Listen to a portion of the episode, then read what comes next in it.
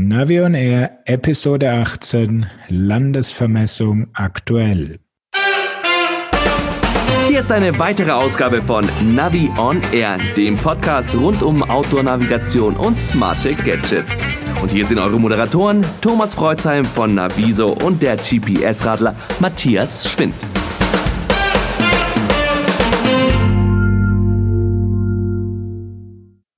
Hallo Matthias. Grüß dich Thomas, Servus.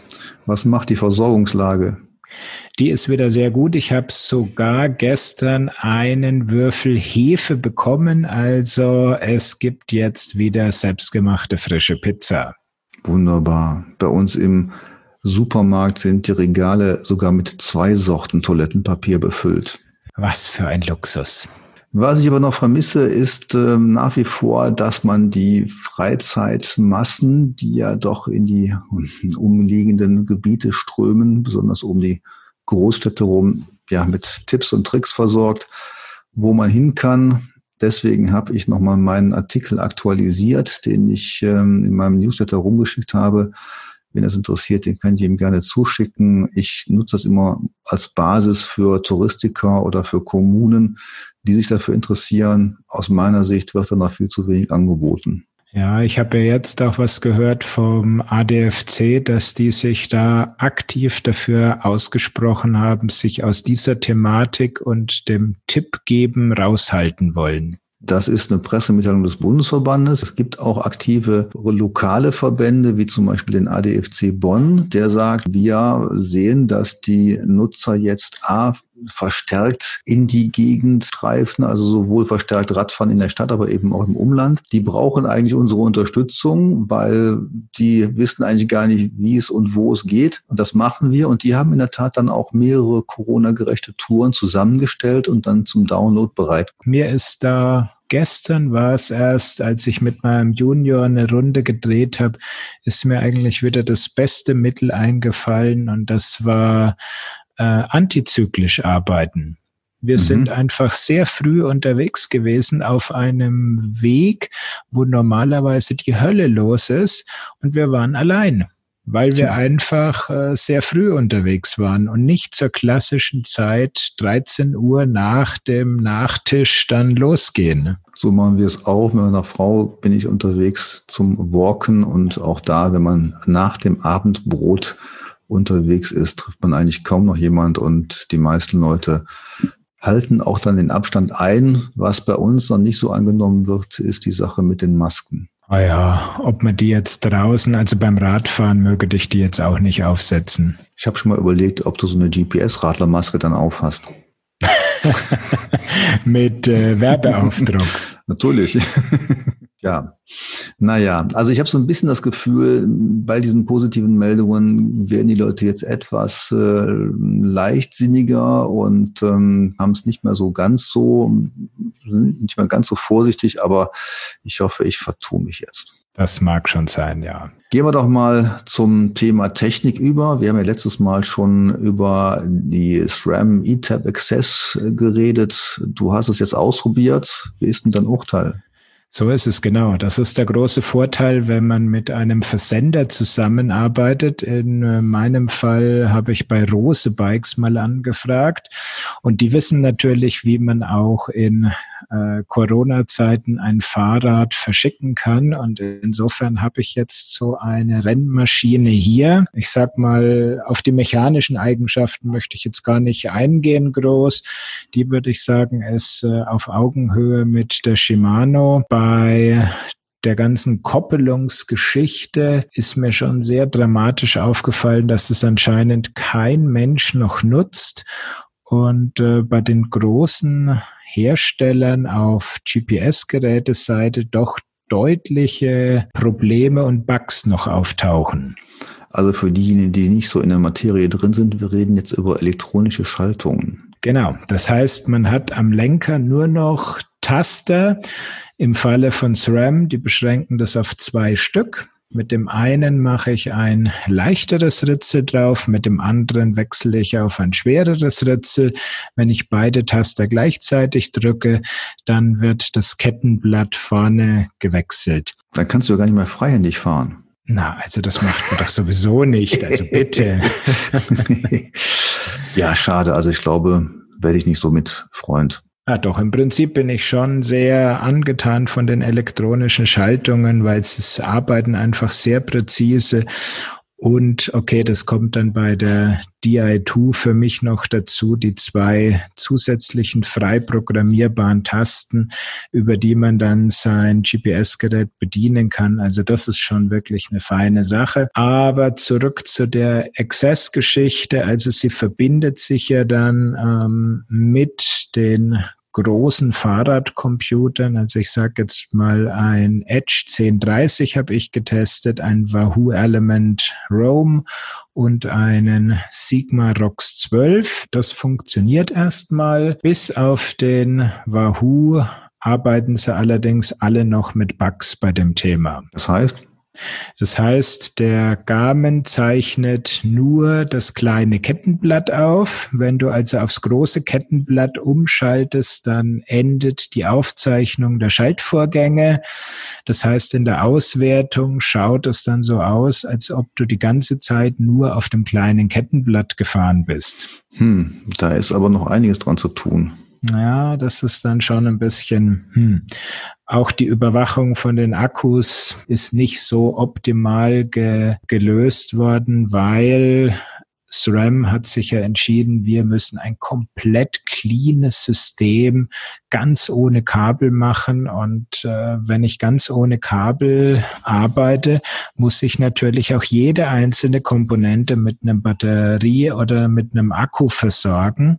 Und das heißt, ich habe dann am Lenker zwei kleine Batterien an den Tastern und ich habe am Umwerfer einen Akku und ich habe am Schaltwerk hinten einen Akku. Sprich, ich habe vier Batterien und die alle zu überwachen, welche ist jetzt kritisch und welche muss gewechselt werden. Das ist natürlich äh, eine Herausforderung. Dann gibt es doch demnächst beim GPS-Radar das besondere Pausenaufladegerät mit vier Kabeln zu allen kritischen Punkten, wo man dann in der Pause dann eben alles wieder auf den Stand bringen kann mit 100 Prozent. Möglich wäre es allerdings, äh, bei den Schaltern geht's nicht, weil da ist einfach eine Knopfzelle drin, die kannst du nicht aufladen. Also im Notfall hat man noch eine Knopfzelle dann noch dabei. Das reicht ja nicht in eine Knopfzelle. Wenn jetzt zwei Dinge dann ausfallen, dann brauchst du ja schon zwei Knopfzellen als Reserve. Also gut, nimm zwei noch mit. Das verdoppelt natürlich dann das Gewicht von diesem Carbonrenner. Ja, wahrscheinlich gesponsert von Warta oder so. Also äh, ist eine ganz nette Sache und ähm, ich habe als Lehre rausgezogen, dass die Übersetzung von dem Testrad, was ich habe, zu meinem Fahrprofil nicht passt. Also so schnell und mit so viel Kraft bin ich nicht unterwegs. Man sieht deutlich, dass ich mich hauptsächlich in den Berggängen bewege und quasi die kleinen Ritze noch ungenutzt sind. Ja, da musst du ein neues Profil Profil basteln? Ich müsste einfach das äh, Ritzelpaket hinten müsste ich tauschen. Du, man hat ja sonst nichts zu tun, ne? Genau. Ich meine, das machen ja auch die Profis, machen das ja auch in jeder Etappe, kriegen die auf das jeweilige Profil der Strecke angepasst, die Übersetzung von ihren Rädern vom Team. Ja, und das alles wird man nachlesen können bei dir auf dem Blog. Genau. Da werde ich noch ein paar Artikel daraus basteln. Bei dir gibt es ja auch was Neues. Du gehst ja jetzt richtig in die digitale Welt rein. Ja, da es keine Präsenzkurse mehr gibt, haben wir uns entschlossen, Webinare anzubieten und das haben wir jetzt auch für verschiedene Themen gemacht. Dazu sage ich am Schluss noch etwas dazu, aber ich sage jetzt mal, wer sich in unserer Welt weiterbilden möchte mit einem Webinar, der sollte dann nochmal an den Schluss unseres Podcasts gehen und äh, dann bekommt er die aktuellen Termine. Aber man soll jetzt nicht gleich vorspulen, weil du hattest ein super spannendes Interview mit dem Erik Teile vom LVA Brandenburg besser bekannt oder früher als Landesvermessungsamt. Wie es heute heißt, habe ich jetzt schon wieder vergessen, aber er stellt es auch selbst nochmal vor und ich würde sagen, wir spielen das Interview jetzt ab. Ich bin jetzt verbunden mit Erik Teile. Er ist der Dezernatsleiter topografische Landeskartenwerke von Landesvermessungsamt Brandenburg. Und das heißt gar nicht mal so, sondern heißt jetzt wie? Das heißt jetzt Landesvermessung und Geobasisinformation Brandenburg. Und wir heißen deshalb so, weil wir ein Landesbetrieb sind. Dankeschön erstmal. Ich begrüße unseren Gast Erik Teile. Wir haben uns gestern erst darüber abgesprochen. Also schon mal herzlichen Dank, dass du da sein kannst. Und dass wir uns duzen, das deutet ja darauf hin, dass wir uns schon länger kennen. Ich weiß eigentlich gar nicht, wo wir uns kennengelernt haben. Ich glaube, wir haben uns in Königslutter kennengelernt. Also auf einem dieser legendären Kartenworkshops, wie hieß das damals nochmal? Das hieß Symposium Königslutter, angewandte Kartografie. Angewandte Kartografie, ja. Ich war damals noch Leiter der Kartenredaktion beim Bielefelder Verlag, habe also Papierkarten gemacht. Lieber Erik, vielleicht kannst du mal erläutern, ähm, wir reden jetzt über das Landesvermessungsamt Brandenburg und viele unserer Hörer werden sich jetzt fragen, ja, Brandenburg, was soll ich damit anfangen? Ist das eigentlich jetzt ein beispielhaftes Vermessungsamt oder seid ihr ganz anders als die Landesvermessung und äh, gibt es eigentlich auch ein Bundesvermessungsamt? Ich fange mit der letzten Frage an. Ja, natürlich gibt es ein Bundesvermessungsamt. Das ist das Bundesamt für Kartografie und Geodäsie in Frankfurt am Main, was einfach die, für die Bundesaufgaben zuständig ist. Und wenn wir wieder bei der Kartografie sind, vor allen Dingen für die kleineren Maßstäbe, also sprich alles, was hinter 1 zu 200.000 kommt, 1 zu 500.000, 1 zu einer Million, die entsprechenden Karten, aber auch die entsprechenden Modelle, also Datenmodelle. Ob wir jetzt ein besonderes Landesvermessungsamt sind, das kann ich dir gar nicht so richtig sagen. ich glaube, wir, wir spielen ganz gut mit in dem, in dem Kanon, in dem Kanon der Vermessungsämter oder der Vermessungsverwaltung der Länder. Die sind ja auch organisiert, äh, wo man regelmäßig sich austauscht aber wir tauschen uns nicht nur aus, sondern wir stimmen vor allen Dingen ab. Wir stimmen ab, dass die Daten, die wir alle länderweise erzeugen, vor allen Dingen vergleichbar sind, bundesweit vergleichbar sind und möglichst bundesweit einheitlich sind. Landesvermessung ist äh, Ländersache, ähm, so ähnlich wie die Schulpolitik, die ja durch unsere Medien derzeit geistert. Da könnte jetzt also auch ähm, jedes Landesvermessungsamt theoretisch mal machen, äh, was es möchte, aber es gibt da auch eine Arbeitsgemeinschaft. Und was macht die? Ja, das ist korrekt. Es gibt also eine Arbeitsgemeinschaft der Vermessungsverwaltung der Länder der Bundesrepublik Deutschland. Und in diesem Gremium stimmen sich zu allen Fragen die Länder untereinander ab stimmen sich auch teilweise mit dem Bund ab, beispielsweise welche Karten herausgegeben werden, welche Daten und welche Dienste erhoben werden und in welchen Zeiträumen die erhoben werden und wie die Datenqualität aussehen soll, aussehen soll. Denn als Nutzer gehe ich ja davon aus, wenn ich mir eine amtliche topografische Karte kaufe, dann sollte die doch eigentlich komplett gleich sein, ob es in Niedersachsen, in Bayern oder in Hessen ist, oder? Das ist so. Also zu 90 Prozent oder 95 Prozent würde ich sogar sagen, sind die Karten vergleichbar. Es gibt einige kleine Länderspezifika, die auch untereinander abgestimmt sind. Inhalte, die man zum Beispiel in Brandenburg nicht darstellt oder die man länderspezifisch hervorhebt oder vielleicht noch etwas tiefer erfasst, weil man sagt, okay, das Land Brandenburg hat beispielsweise den, den Spreewald und dieser Spreewald wird eben ganz anders von, von den Gewässerlinien erfasst und viel, viel feiner erfasst, als es eigentlich bundesweit vorgeschrieben ist. Aber normalerweise kann man sagen, eine topografische Karte ähnelt der anderen. Da gibt es verschiedene Maßstabsserien. Und du hast es eben schon erwähnt, kleiner Maßstab, großer Maßstab. Sag unseren Hör doch mal, was ist ein kleiner Maßstab und was ist ein großer Maßstab? Der größte Maßstab, den wir, im, den wir in den Ländern abbilden, ist der Maßstab 1 zu 10.000. Das ist der Maßstab, der unser, unsere sogenannte Basiskarte ist, unser Basiskartenwerk und abgeleitet daraus der Maßstab 1 zu 25.000. Das ist praktisch der Blattschnitt, der, der ursprüngliche Messtischblattschnitt. Der Blattschnitt ist immer noch der gleiche, auch wenn wir heute mit ganz anderen Technologien die topografischen Karten herstellen. Dann kommt der Maßstabsbereich 1 zu 50.000 und 1 zu 100.000 und im Maßstabsbereich 1 zu 100.000 sind wir schon fast im Übersichtskartenmaßstab. Und wenn es noch kleiner geht, also habe ich vorhin schon erwähnt, dann sind wir bei der 200.000, 250.000, dann sind wir bei den Aufgaben, die der Bund wahrnimmt. Also dann sind wir bei Karten, die das BKG herstellt, also das Bundesamt für Kartografie und Geodäsie. Vor 20 Jahren galten Karten als sehr genau, wenn die den Maßstab 1 zu 25.000 hatten, die sogenannten Messtischblätter. Und das ist ja ein Maßstab, der sehr viel bei Wanderkarten gebraucht wird.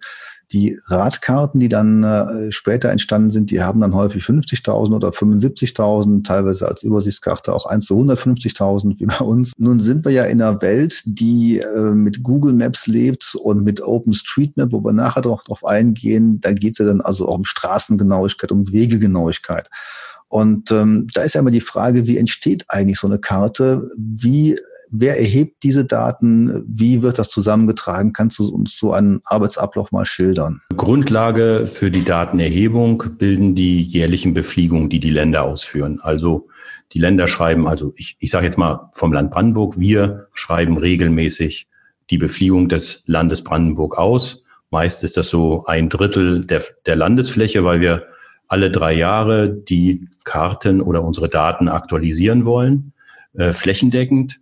Wir schreiben also eine Befliegung aus. Die Daten äh, werden ja erhoben aus, aus Luftbildern, beziehungsweise Luftbilder werden beflogen und dann entstehen digitale Orthofotos. Diese digitalen Orthofotos entstehen über einen Prozess, will heißen, dass praktisch Einflüsse der Erdoberfläche minimiert werden über ein Oberflächenmodell oder ein Geländemodell, so dass wir Orthofotos haben, die praktisch die Lage auf der Erdoberfläche der Gebäude oder der Topografie wieder darstellen.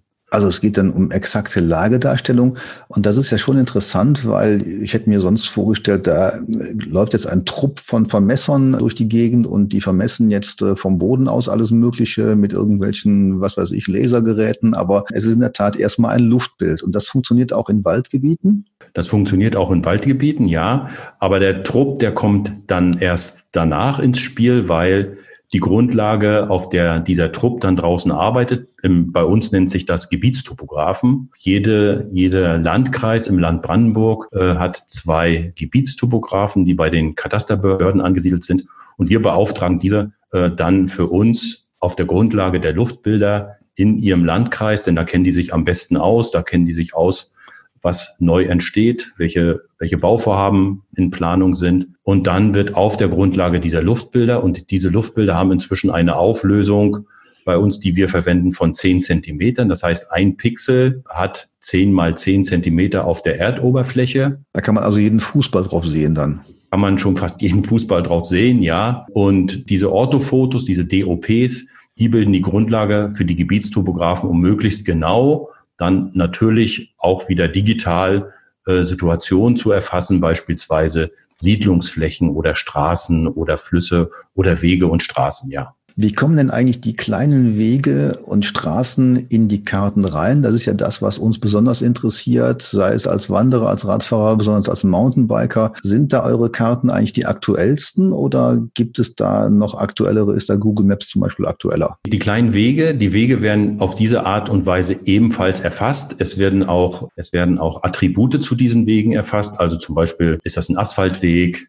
oder ist das ein befestigter oder ein unbefestigter Weg? Diese, diese Unterscheidungen werden gemacht. Geht der Weg parallel zur Straße oder ist der Radweg direkt auf der Straße oder ist es, ein, ist es sogar ein, ein eigener Weg? Alles sowas erfassen wir eigentlich mit unseren, Geo, mit unseren Geodaten. Zur Frage dann zu Google. Ja, Google ist ja einer der Hauptabnehmer unserer Daten. Das heißt, Google kauft dann bundesweit die Daten von den Landesvermessungsämtern. Ah, also die machen das gar nicht selber mit ihren Autos, sondern die kaufen von euch die Daten ein. Also ihr bildet das äh, Grundgerüst sozusagen und dann wird es auf verschiedenen Wege dann vermarktet. Es kann natürlich sein, dass jetzt mal auf einer Karte so ein Weg verschwindet oder nicht dargestellt wird. Die Ursache ist, dass wir natürlich, wenn wir in dem Maßstabsbereich zum Beispiel 1 zu 50.000 kommen, gar nicht mehr alle Wege darstellen können.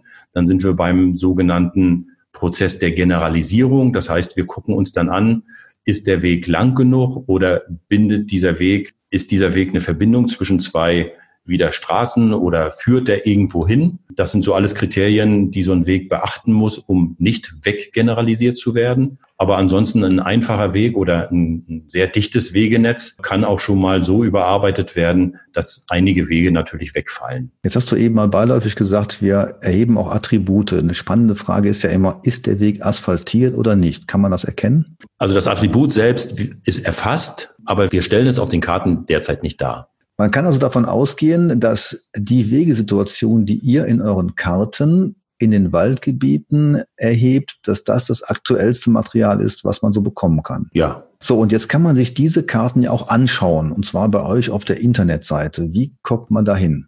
Ja, wir haben in diesem Jahr unsere Internetpräsenz ganz neu überarbeitet. Wir haben eine Internetseite, die nennt sich geobasis-bb, bb für Brandenburg.de.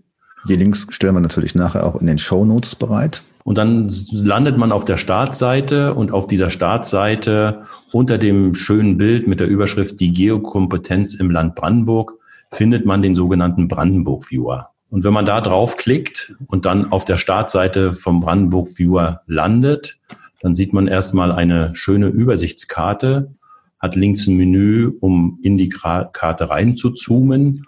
Und rechts sieht man beim Start auch die Kartenebenen, die man sich einblenden lassen kann. Mhm. Tut man dann in der Regel mit der webatlas.de Berlin-Brandenburg mit der Halbtonvariante. Also wenn man das mal einschaltet, das äh, können unsere Hörer dann ja zu Hause in Ruhe mal nachvollziehen. Da sind jede Menge Informationen drin, da sind einige Ebenen drin, aber im Prinzip zeigt doch diese Seite einen Überblick über die ganzen Daten, die man hat, also über diese verschiedenen Maßstäbe und ähm, was würdest du denn jetzt empfehlen, wenn man sich über eine Situation in einem Gebiet von Brandenburg mal schlau machen möchte? Wie kann man da jetzt so Details rausfinden? Je nachdem, wo das Interesse liegt, kann man digitale Orthofotos einblenden. Die sind, wie vorhin schon erwähnt, höchstens drei Jahre alt. Man kann die topografischen Karten einzeln einblenden, also die 10, 25, 50 und 100.000. Der Maßstab ist abhängig von der Zoom-Stufe, in der man sich befindet. Man kann sich das digitale Geländemodell des Landes Brandenburg einblenden und obwohl man einfach sagt, wir sind die Streusandbüchse hier, äh, bietet auch das Geländemodell doch interessante Einblicke in das Land Brandenburg, gerade auch unten in der Ecke, wo die ganzen Tagebaue sind oder auch beispielsweise im Raum des Fleming findet man schon sehr, sehr interessante Landschaftstypen. Also eine Fundgrube sozusagen für das Bild von Brandenburg. Eine topografische Karte, das ist ja ein Abbild der Oberfläche, wie ich so mal gelernt habe. Und wie aktuell sind denn die Daten, die ihr darstellt? Also wir befinden uns gerade in der Umstellung und die ältesten Daten sind natürlich in den kleinmaßstäbigen Bereichen, weil wir ja, äh, wie ich vorhin schon sagte, immer aufeinander aufbauen, also 10, 25, 50 und 100.000.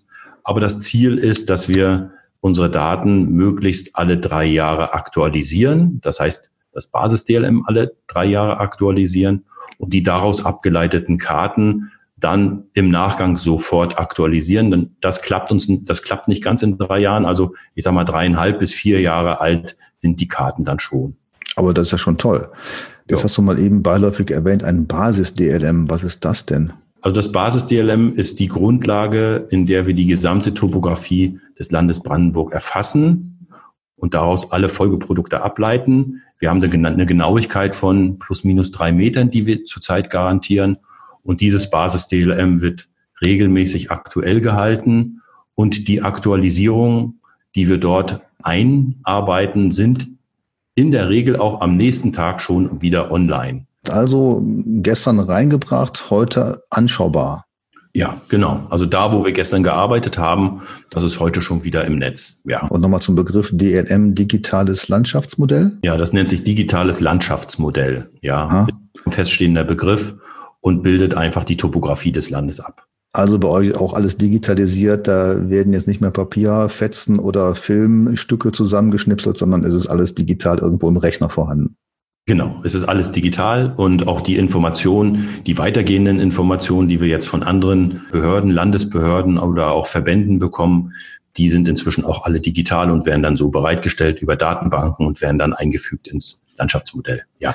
Jetzt gibt es ja auf verschiedenen Internetportalen auch mal die Möglichkeit, Satellitenbilder zu sehen. Sind die eigentlich irgendwie vergleichbar mit euren Daten? Die sind schon vergleichbar, aber eine Befliegung bietet immer noch eine wesentlich höhere, eine höhere Genauigkeit, wobei Genauigkeit an dieser Stelle Bodenauflösung sich nennt. Also die Bodenauflösung, die wir haben, sind, wie vorhin schon erwähnt, so 10 Zentimeter Befliegung.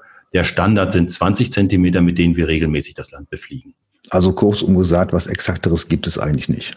Genau, das ist zurzeit so. Und die Satellitendaten, die beispielsweise derzeit öffentlich sind aus diesen ganz aktuellen Sentinel-Befliegungen. Da sind wir, glaube ich, bei zehn Metern die so ein, die so ein Pixel hat oder, aber ich weiß es nicht genau, das kann ich nicht sagen. Wie so ein äh, US-Spionagefilm, wo irgendeine Drohne fliegt und man sieht dann ganz genau unten, wo jemand entlang geht und so weiter und so weiter. Ja. Auch diese Satellitendaten haben wir inzwischen auf unser, auf unserem Brandenburg Viewer unten eingeblendet und man kann die einfach mal sich anschalten und dann sieht man auch beispielsweise Infrarotbilder oder sieht auch die entsprechenden Satellitenbilddaten fürs Land Brandenburg, ja. Gibt es auch sowas wie Street View bei euch? Nein, so ein Street View gibt es für, bei uns nicht, nein. Hat das mit Datenschutz zu tun oder ist es irgendwie, weil das nicht leistbar ist? Es ist sicherlich eine, eine teure Kiste, aber wir sind eben bestrebt, derzeit wirklich von oben zu gucken. Aber Nee, sowas wie Street View gibt es nicht. Mhm. Wichtig ist natürlich für uns, dass alle Wege drin sind und sichtbar sind. Das kann man schon sagen. Also auch alle Trampelpfade, die man so per Luftbild erkennen kann, kann man bei euch auch nachvollziehen. Also es gibt keinen Weg, den man nicht sieht. Bei den Trampelfaden wird es schon, weiß ich, ein bisschen schwieriger und wenn ich jetzt in die Augen der, der Mitarbeiter hier gucken könnte, ja, der Trampelfarbe erfassen gerne, aber sie müssen auch, auch ein bestimmtes Kriterium erfüllen, müssen also lang genug sein, beispielsweise. Aha, also so Rück, Rückepfade im Wald sind da vielleicht doch nicht alle drin. Ja, die sind auch nicht alle drin, nein. Kommen wir mal zu den Höhendaten, denn das ist ja auch mal interessant. Äh, vielleicht für Brandenburg nicht ganz so entscheidend, wenn man da fährt, aber ihr habt ja auch eure Höhendaten. Wie steht's eigentlich damit? Also Höhendaten zu Brandenburg bekommt man auch von, der, von unserer Seite. Man kann sich das DGM auch wieder in den Brandenburg-Viewer einblenden. Man sieht auch, wie aktuell diese Daten sind. Und wir arbeiten ständig, ständig daran, diese Höhendaten auch zu aktualisieren. Das sieht man, wenn man sich die Aktualität einblenden lässt, dass wir ganz, ganz viele Kacheln haben, die jährlich aktualisiert werden. Das heißt also, auch da sind diese Daten exakter als das, was man normalerweise mit einem Garmin, Sigma oder Wahoo-Gerät ermitteln kann? Wobei das eben keine Höhenlinien mehr sind, sondern wirklich ein, ein Raster, was über der Erdoberfläche liegt, äh, beispielsweise ein Meterraster. Und für diesen für diesen Meter wird dann eine Höhe interpoliert. Jetzt muss man natürlich sagen, dass man auf eurer Seite keine Touren planen kann. Also man kann es nicht einen Track erstellen, eine Tour zeichnen. Die hat dann auch die Höhendaten dabei. Das muss man in anderen Portalen machen. Aber wenn man genau wissen möchte, wie hoch ist ein Ort bei euch, dann könnte man das aus euren Kartendaten entnehmen. Ja, das kann man. Kommen wir mal zu dem Thema OpenStreetMap, denn ähm, wir haben es ja eben schon mal erwähnt, es gibt ja die ähm, OpenStreetMap Weltkarte und sind das jetzt bessere Daten als eure oder nicht oder wo sind die eventuell besser? Gibt es auch eventuell eine Zusammenarbeit? Eine Zusammenarbeit mit OpenStreetMap gibt es. Also wir tauschen uns regelmäßig aus, wo die Karten besser sind oder nicht, kann ich gar nicht so sagen, weil es ist schon eine kleinteiligere Erfassung, die man in OpenStreetMap macht, wie beispielsweise Postkästen oder auch Sitzbänke. Kanaldeckel. ja. Ja. Aber sie sind, sie sind flächendeckend da. Ich finde, ich finde die Anwendung sehr, sehr schön. Daran liegen würde mir persönlich noch ein regerer Austausch ähm, mhm. der Daten, also aber ein beidseitiger Austausch und mal sehen, wie das in Zukunft klappen wird. Wie muss man sich sowas vorstellen? Denn die OpenStreetMapper sind ja eigentlich Individualisten. Da trägt jeder zu seinem Schärflein irgendetwas bei. Kommt dann irgendein Vertreter der OSM-Community auf euch zu und sagt dann, gib mal die ganzen Daten her? Oder wie muss man sich das vorstellen? Ja, in, im, im Zuge der, der Open Data Initiative, die wir jetzt hatten, ähm, ist das tatsächlich so passiert, dass OpenStreetMap auf uns zugekommen ist und gefragt hat, ob man die Daten des Landes Brandenburg, die jetzt frei verfügbar sind, auch für OpenStreetMap nutzen kann. Da sind wir immer noch in Verhandlungen mit OpenStreetMap. Aber wir wollen natürlich auch möglichst dann Daten nutzen, die zum Beispiel so eine Mapper erfassen und für uns wenigstens so weit nutzen, dass wir sagen können, da ist ein Hinweis, da ist irgendwas. Ansonsten, das ist eben unser Anspruch. Wir wollen immer alles flächendeckend haben und wir wollen es einheitlich erfasst haben nach einheitlichen Kriterien mhm. und wollen es auch möglichst aktuell dann halten. Also mal rein ist schön, aber wie garantieren wir denn, dass das, was dort steht oder erfasst wird, auch aktualisiert wird? Das sind so unsere großen Kriterien. Open Data, hast du ja gesagt, das ist jetzt ein Thema für euch. Ab dem 16. Januar 2020 sind eure Daten entgeltfrei. Was bedeutet denn diese ganze Open Data Initiative? Du siehst ein großes, großes Grinsen und Lächeln auf meinem Gesicht. Mhm. Endlich, endlich, endlich. wir haben es tatsächlich geschafft im, im Land Brandenburg. Dann sind wir das sechste Bundesland nach Hamburg, Berlin, NRW, Thüringen und Sachsen sind wir jetzt das sechste Bundesland, das die Daten kostenfrei zur Verfügung stellt. Das heißt, unsere Geodaten sind dann für alle Zwecke jetzt anwendbar und das sowohl zum privaten als auch zum kommerziellen Bereich äh, Gebrauch. Jeder kann sie nutzen und das ist das, was, was ich mir persönlich und wir auch, uns auch als Landesvermessung jetzt wünschen. Jetzt sollen die Daten bitte schön auch richtig laufen. Also mhm. jeder kann jetzt Anwendungen stricken und kann unsere Daten kostenfrei dazu nutzen. Wir wünschen uns, dass, dass auch mal ein paar Apps entstehen im Land Brandenburg, wo unsere Daten die Datengrundlage bilden. Die Verwaltung nehmen unsere Daten schon sowieso, aber wenn es jetzt auch alle anderen noch tun, also von Freizeitaktivitäten oder bürgerschaftliches Engagement, jeder kann sie praktisch wirklich nutzen.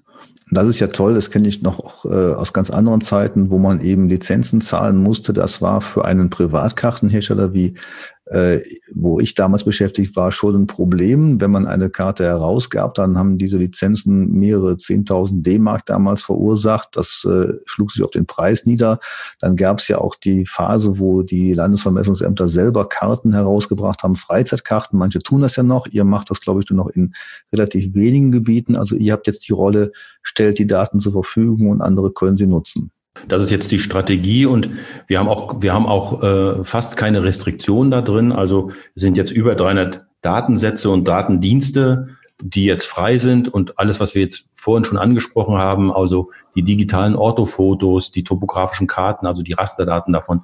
Der Dienst, also auch der Brandenburg Viewer Dienst als solches ist komplett kostenfrei. Jeder kann, kann die Daten, äh, da kommen wir vielleicht noch dazu, sich auch runterladen äh, aber nutzen erstmal kann sie jeder, der das möchte. Super. Mhm. Also so eine Brandenburg-App in irgendeiner Form zu machen mit irgendeinem Thema, das wäre jetzt also dann auch äh, kostengünstig möglich. Wahrscheinlich muss da irgendwas an Bereitstellungsentgelt gezahlt werden oder wird das wirklich dann kostenfrei einfach so übermittelt? Nein, es muss kein Bereitstellungsentgelt mehr bezahlt werden. Ja, also man kann die Daten liegen ja dann alle zum zum Download äh, oder werden als Download bereitgestellt. Mhm. Ähm, Bezahlen muss man für die Daten selbst nichts mehr, es sei denn, man lässt diese Daten in irgendeiner Weise nochmal umformen. Also wenn hm, bei euch dann irgendwelche Arbeitsschritte anfallen, okay. Genau. Ja, das ist super spannend. Das ist quasi schon ein Aufruf an die ganzen Programmierer, was zu tun. Denn das Ganze wird sich ja wahrscheinlich fortsetzen in äh, den anderen Landesvermessungsämtern. Ämtern, die brauchen, glaube ich, noch eine gewisse Zeit. Aber das Ganze ist ja eigentlich eine bundesweite Grundsatzregelung, oder? Du hast ja vorhin schon gesagt, dass es Ländersache ist. Müssen die Länder schon alle selber entscheiden, ob die Daten als Open Data bereitgestellt werden oder nicht. Das ist leider so, aber so äh, der Trend geht schon dahin. Jetzt haben wir ein ganz großes Produktionsfeld geöffnet mit vielen Ideen. Bin mal gespannt, ob da was draus wird. Ähm, als Kunde kann man sich ja bei euch auch topografische Karten herunterladen und sogar ausdrucken lassen. Topografische Karte Plot on Demand, 1 zu 25.000 habe ich gesehen. Wie kann man sich sowas vorstellen? Im Zuge jetzt der Open Data Initiative haben wir uns überlegt, dass man auf der einen Seite natürlich immer nur diese Rasterdaten, die Ebenen, die wir dort äh, bundesweit einheitlich haben, sich natürlich runterladen kann. Also das sind in der, im Schnitt 20 Ebenen, die wir pro topografische Karte, Karte haben.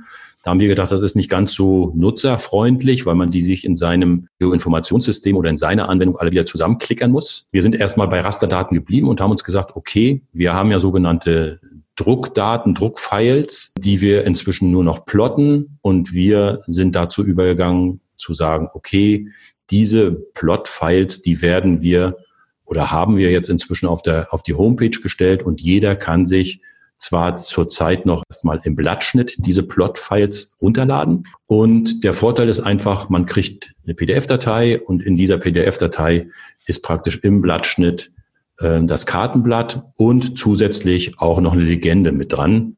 Man hat gerade eine kleine Übersichtskarte, einen Kartennamen und ein paar kartenblattspezifische Angaben, also sprich über den Höhenkorrekturwert beispielsweise. Mhm. Das ist alles mit drauf auf der Karte und so kriegt man es digital nach Hause. Super. Und das alles auch kostenfrei? Das alles kostenfrei. Kann man sich das auch als Karte bei euch bestellen? Äh, wir bieten auch den Service, dass man sich das als Karte bestellen kann. Das heißt, wir würden das entsprechende Blatt dann plotten. Das kostet acht Euro zurzeit. Und wenn man es noch nach Hause geschickt bekommen möchte, kostet das 2,50 für Packung, für Verpackung und Versand. Solange das gefaltet ist, wenn man es plan haben will, also plano, also ungefaltet, dann ist man, dann geht das leider als Päckchen derzeit raus bei der Post und dann kostet es 6,50 für den mhm, In der Kartenrolle, ja, kenne ich auch noch. Ja, aber ist ja schon toll, äh, dass man alles machen kann, denn diese großen Blattschnitte, die Blätter, die kann man ja nicht einfach auf dem A4-Drucker ausdrucken, sinnvollerweise, sondern da denke ich, das ist schon sinnvoll, wenn man entweder eine einen Druckdienstleister da nimmt oder eben dann von euch das Angebot wahrnimmt. Man kann sich ja diesen Pfeil runterladen und kann dann beispielsweise, wenn man weit weg ist von uns, sich das irgendwo ausplotten.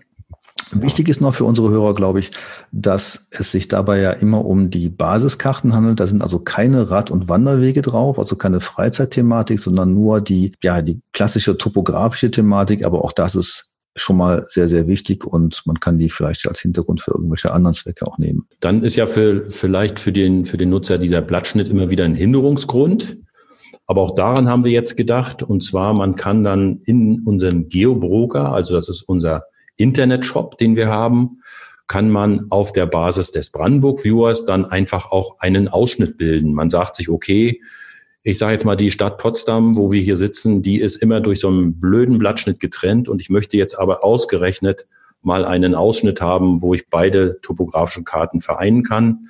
Dann kann ich ganz einfach über, über eine Box oder mit der Maus mir einen Ausschnitt generieren und kann diesen Ausschnitt dann mir wieder runterladen. Das, was wir jetzt besprochen haben, kann man das eigentlich auch von den anderen Ämtern erwarten?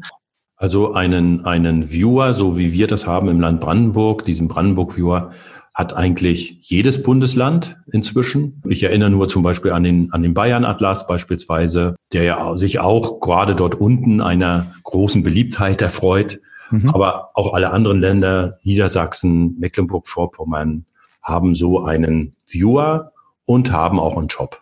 Und die findet man wahrscheinlich, wenn man ins Internet geht, einfach mal Geobasis und dann das Bundesland angibt. Reicht auch, auch mal einzugeben, Landesvermessung und dann das entsprechende Bundesland dann kommt man sehr schnell da drauf. Okay.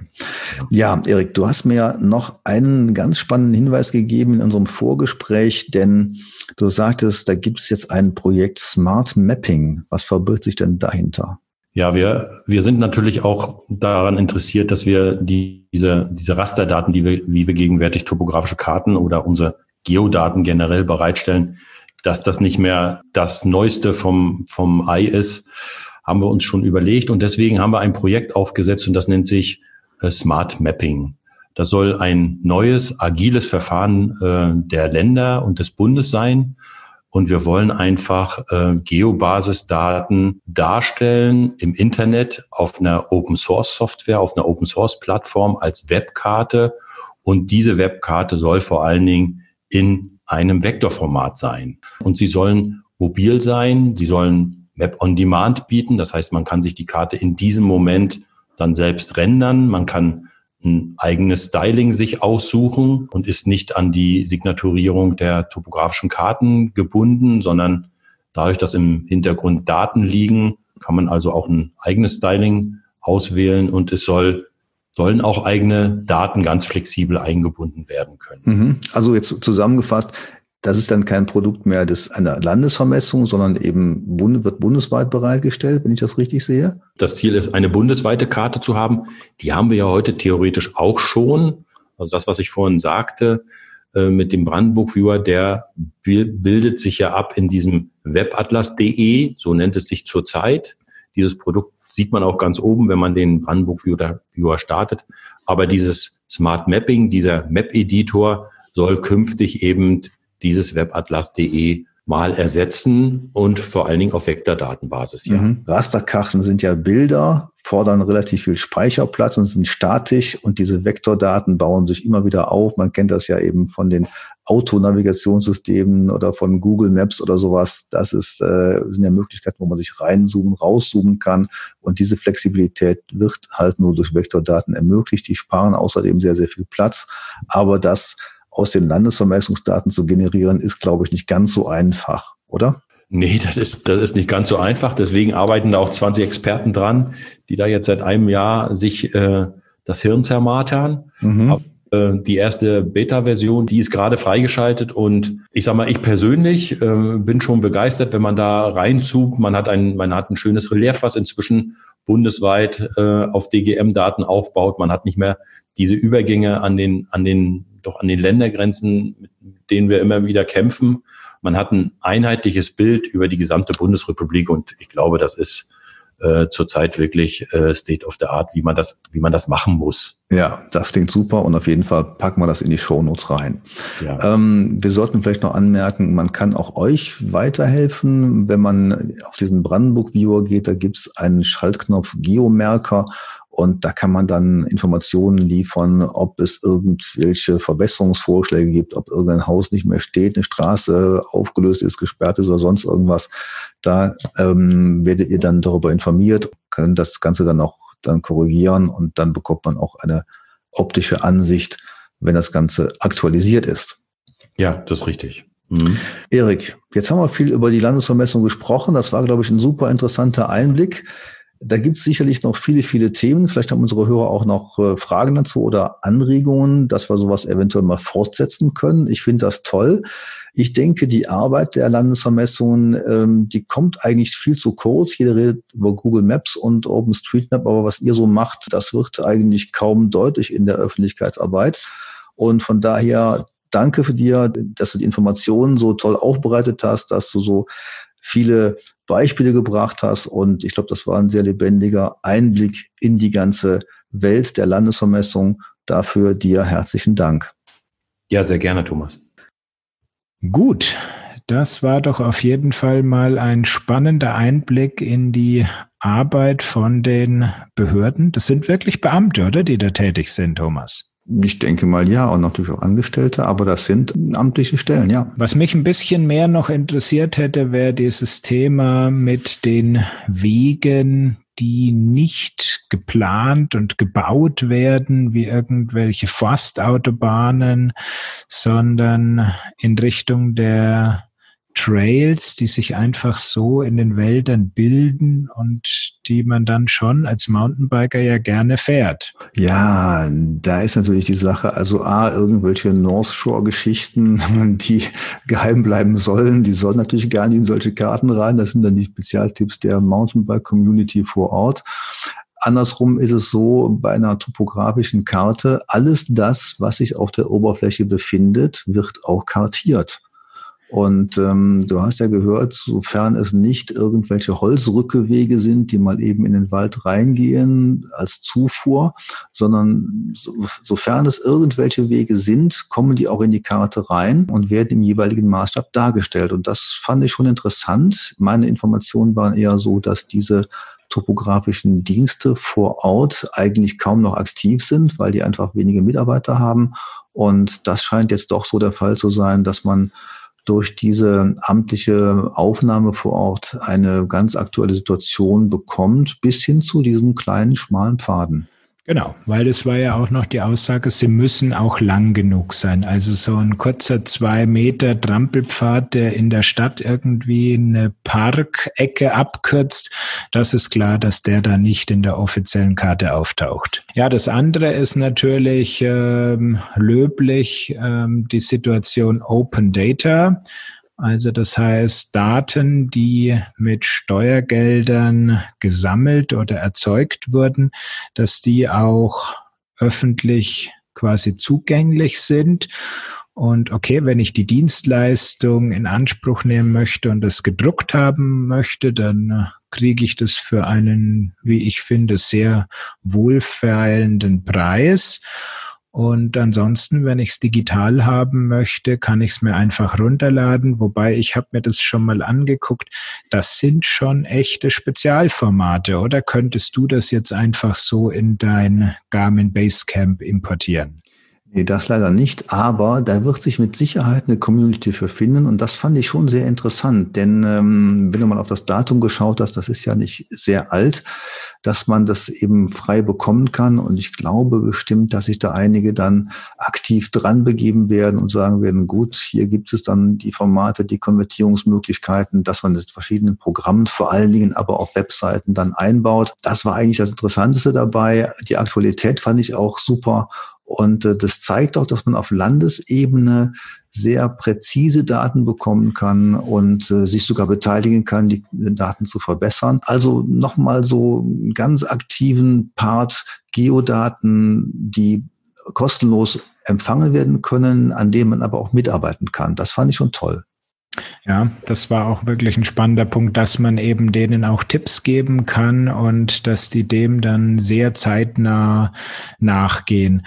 Ähm, mit dem Thema runterladen, konvertieren, irgendwas bauen, da muss ich sagen, da bin ich dann doch der Freund der, der großen Player und sage mir, okay, wenn es schon konvertiert werden muss, dann konvertieren wir es doch in die Karte quasi, die den Standard setzt. Und das ist ja die OpenStreetMap-Karte. Also da sehe ich das eigentlich als das zentrale Tool, dass die freien Daten der Landesvermessungsämter in die OSM-Karte einfließen sollten. Auf jeden Fall. Und das ist ja auch inzwischen ein gängiger Weg, dass amtliche Daten in OpenStreetMap einfließen.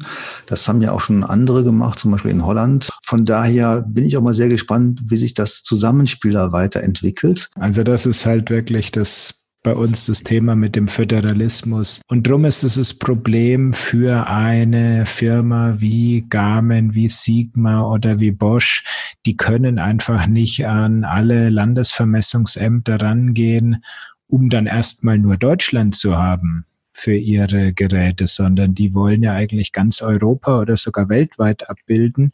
Und insofern greifen die natürlich dann einfach auf die OSM-Daten zu. Mein Tipp für die Hörer wäre, schaut doch mal wirklich rein in euer Portal bei eurer Landesvermessung. Das kann man ja auch ähm, relativ einfach bekommen, denn es gibt immer noch unterschiedliche Darstellungen, die gerade im Freizeitbereich ganz interessant sind. Hier bei uns das Landesvermessungsamt NRW, die haben zum Beispiel die gesamten Freizeitinformationen da auch drin in dem Layer. Und das ganze System nennt sich TIM Online, also wirklich super klasse. Das ist äh, sehr, sehr detailliert, kennt kaum jemand und ersetzt quasi eine gesamte Wander- und Freizeitkarte. Und da gibt's unterschiedliche ähm, Ausprägungen jetzt bei den einzelnen Landesvermessungen in Bayern. Die sind, glaube ich, auch sehr aktiv. Die Baden-Württemberger haben sogar eine eigene App. Äh, die kostet jetzt wiederum was. Ähm, ist natürlich immer schade, wenn es an der Landesgrenze dann aufhört. Aber wer in seinem eigenen Bereich da sehr aktiv ist, der wird da auch wirklich schöne Informationen rausziehen können. Okay, genau. Und das, was mich wirklich noch gewundert hat, was mir noch hängen geblieben ist, ist das Thema, dass sie die Oberfläche sehr wohl kartieren, allerdings nicht in den Standardkarten darstellen. Ja, altes Thema. Man darf, wie gesagt, nicht vergessen, was man da abbildet. Es ist eigentlich die Sicht, die Ausprägung eines Objektes und nicht das Material. Denn ähm, was wir immer haben wollen als Radfahrer, als Wanderer, ist es asphaltiert, ist es nicht asphaltiert, haben wir ja auch gefragt. Das wird eigentlich in topografischen Karten nicht erwähnt oder nicht, nicht aufgeführt. Und deswegen sieht man immer nur die Breite eines Weges und damit die Klassifizierung, aber nicht die Oberfläche. Das ist ja von der Sichtweise vollkommen okay, aber man sieht, auch die entwickeln sich weiter und haben die Informationen und in dem Moment, wenn die ähm, Daten natürlich dann in eine OSM-Karte überführt werden, da gibt's sehr wohl diese Attribute. Und die werden ja auch von den üblichen verdächtigen Herstellern und App-Herstellern, äh, werden die ja auch berücksichtigt für die Streckenplanung. Und ähm, gerade die Rennradfraktion, von der höre ich ja immer, dass die das ganz, ganz wichtig halten, weil mit so einem Renner auf Schotter, das macht echt keinen Spaß. Ja, und trotzdem, wenn du bei den klassischen Geräten äh, eine Rundtour machst und ausrechnen lässt, ich fahre immer dann irgendwann auf dem, auf dem Schotterweg. Also ich finde es ätzend, das, was nicht hinbekommt. Aber über das Routing-Problem haben wir ja schon häufig gesprochen. Da darf ich doch jetzt mal den kurzen Werbeblock einschieben. Bei mir gibt's ein neues Video auf dem Kanal, wo es genau um diese Routenplanung geht. Und zwar habe ich mir diesmal das Garmin Connect Portal auf dem Computer vorgenommen. Ja, also alle reinschauen. Link gibt's in den Show Notes. Ja, und wenn wir jetzt schon quasi am Ende sind, dann schauen wir jetzt noch auf deine Kurse. Wenn ich denn den mein Favoriten Edge 1030 und Wahoo Element Roam lernen will, kriege ich da bei dir ein Webinar. Genau, das kriegst du. Wir haben die Webinare jetzt, die ersten ähm, betitelt mit Gerätekursen zum Thema Garmin Oregon eTrex GPS Map 62, also als eine zusammenfassende Klasse, also mhm. sprich die Outdoor-Geräte. Dann der nächste Block der Gerätekurse ist dann die Garmin Edge Serie. Dann gibt es noch äh, einen Basisaufbaukurs zu Garmin Basecamp, also für die Planung und Verwaltung. Dann haben wir noch Komoot, einen Einführungs- und einen Spezialkurs zu Komoot und einen Kurs Smartphone-Navigation. Das Ganze wird natürlich fortgesetzt und ich bin jetzt auch mal gespannt, wie sich das so bewährt und entwickelt. Also schaut da mal rein. Das ist auch nicht teuer. Schaut mal auf die Webseite naviso.de und da ist auch alles dann ausreichend erklärt, hoffe ich. Genau, und ich denke, wenn man gewisse Wünsche noch hat, gerne mal zuschicken. Wenn der Wunsch öfter als viermal aufpoppt, dann denke ich, wirst du auch da einen Kurs dazu anbieten. Ich auch auf Einzelanfragen ein. Wenn wir das als äh, sinnvoll erscheint, bauen wir auch da gerne was zusammen. Es gibt ja auch Privatschulungen nach wie vor, also die super individuelle Geschichte. Was mir noch wichtig ist, dieses Thema äh, Tourenplanen in Corona-Zeiten habe ich nochmal für Touristiker aufbereitet. Am 23. und 29. April mache ich vormittags jeweils nochmal eine Stunde zu diesem Thema. Denn äh, da gibt's von den Touristikern doch großes Interesse, wie man im eigenen Bereich Lenkungsmaßnahmen durchführen kann und anbieten kann. Und das ist auch auf den Webseiten bei mir dann äh, ersichtlich. Also die Kurse für die Profis quasi. Ja. Gut, okay, in diesem Sinne sind wir am Ende. Die Osterferien gehen ja jetzt, wenn diese Folge on air ist, auch zu Ende. Und dann werden wir mal nächste Woche schauen, was das ganze Thema wieder bringt, die langsame Öffnung. Es geht aber erstmal noch weiter ein bisschen mit Homeschooling. Ja, und du weißt ja, Abstand ist das neue Wir-Gefühl. Wir beide sind ja wirklich vorbildlich, denn wir sind ja immer auf Abstand hier bei diesem Podcast und äh, wir können uns gegenseitig keine Viren entgegenschleudern. Außer die digitalen Viren, genau. Hast du da was eingeschleust? ja, also okay. bleib gesund und hoffentlich bis zum nächsten Mal. Wir hören uns bis dahin. Ciao, Servus. Tschüss. Sie haben Ihr Ziel erreicht.